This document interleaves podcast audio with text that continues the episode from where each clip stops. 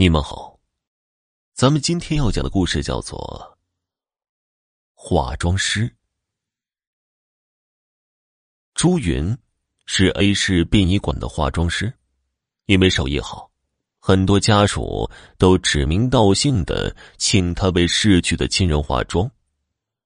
他为人胆大心细、善良慈悲，总是会花很多的时间精心的为死人化妆。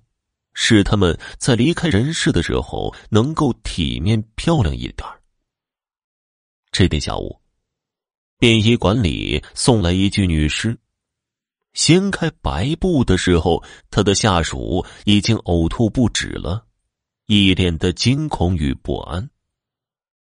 他也见过一些死状很惨的死者，不过都没有今天的这个女士来的可怕。他闭上眼睛。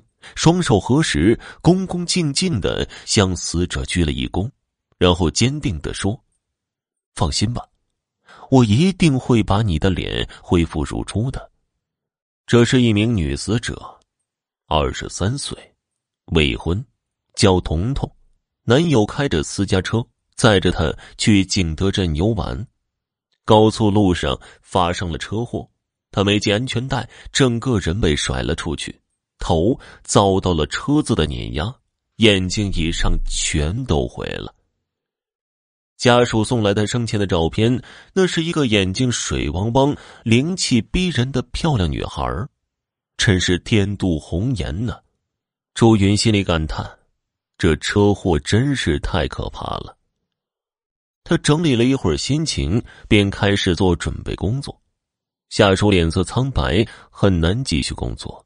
出云便让他去休息室休息。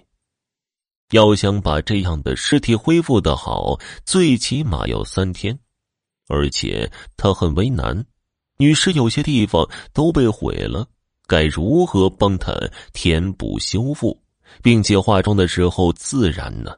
他从来没有碰到过这样棘手的尸体，不过他能感受到，这么年轻的女孩就死去了。而且死的如此凄惨，他的家人肯定十分悲痛。如果不能让他的容貌恢复，他的死将会让他的家人久久无法平息心中的剧痛。第一天，在他忙碌的工作中，很快就过去了。不过他没有一点头绪，除了把尸体清洁，就无从下手了。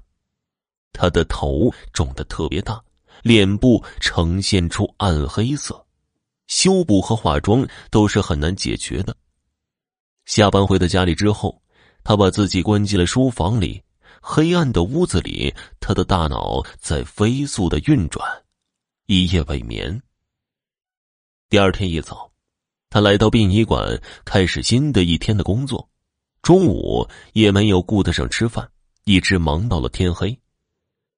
这一天的工作结束，看着女尸，他微微的笑了一下。不要着急，后天，你就可以漂漂亮亮的见到你的家人了。他的下属看到女尸，惊讶的说道：“师傅，你真是太神奇了！做我们这一行的，不要心中总是觉得我们只是化妆师，而要有一颗慈悲之心。虽然他们没有了生命。”可是我们也要爱他们，并且减轻他们家人的痛苦，这才是我们工作的意义。在朱云的精心修饰下，第三天他的家人来接他的时候，看见的是一个安静的闭着眼睛安详睡觉的美丽女孩，仿佛她不是死去了，只是静静的睡着了一般。他的妈妈心疼的哭了起来。不过看得出来，他见到女儿的样子，心里很是安慰。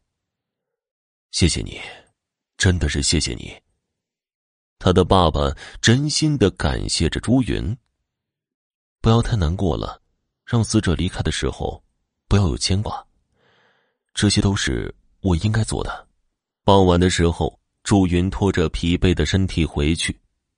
冬日的天黑得快。天空中还飘着零星的雪花，寒风呼啸，路上的行人寥寥无几，他裹紧大衣，低头继续走着。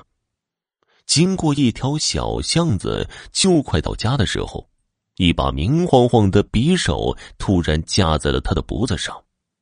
男人个子高大，身形壮硕，压低声音冷酷的说道：“不许叫，否则我就杀了你！快把你的包交出来，所有值钱的都给我！快！”朱云立刻知道自己遭遇抢劫了，他紧张而不慌张。“好的，你不要激动。”我的包里有钱包，里面的钱都可以给你，我也不会喊。他的话让劫匪放松了警惕，一只手接过他的包，接着拽着他来到隐蔽的墙角，掏出绳子绑住了他的手脚，一块手帕塞住他的嘴巴。男人说道：“等我把值钱的都拿走了，自然会放了你。我只要钱。”他在朱云的包里找到了四千九百八十元的现金，一部手机，这钱是今天才领的工资。男人很高兴，他把钱放进衣袋，然后说道：“谢谢了，我走了，绳子就等着路人发现你，帮你解开吧。再见。”男人刚刚抬脚准备走，突然被什么东西给绊倒了，狠狠的摔在地上。他快速的站起来，头被一记闷棍狠狠的打中，黑夜里那根粗大的棍子悬空着，一下一下有目标的狠狠的打在男人的头上。男人伸手企图去抓，总是扑个空，没一会儿，男人就被打晕过去了。朱云奇怪的看着眼前的一幕，不知道怎么回事一个漂亮的女孩缓缓的朝他走了。他看到女孩脸的时候，瞳孔放大。这是殡仪馆那个死者彤彤。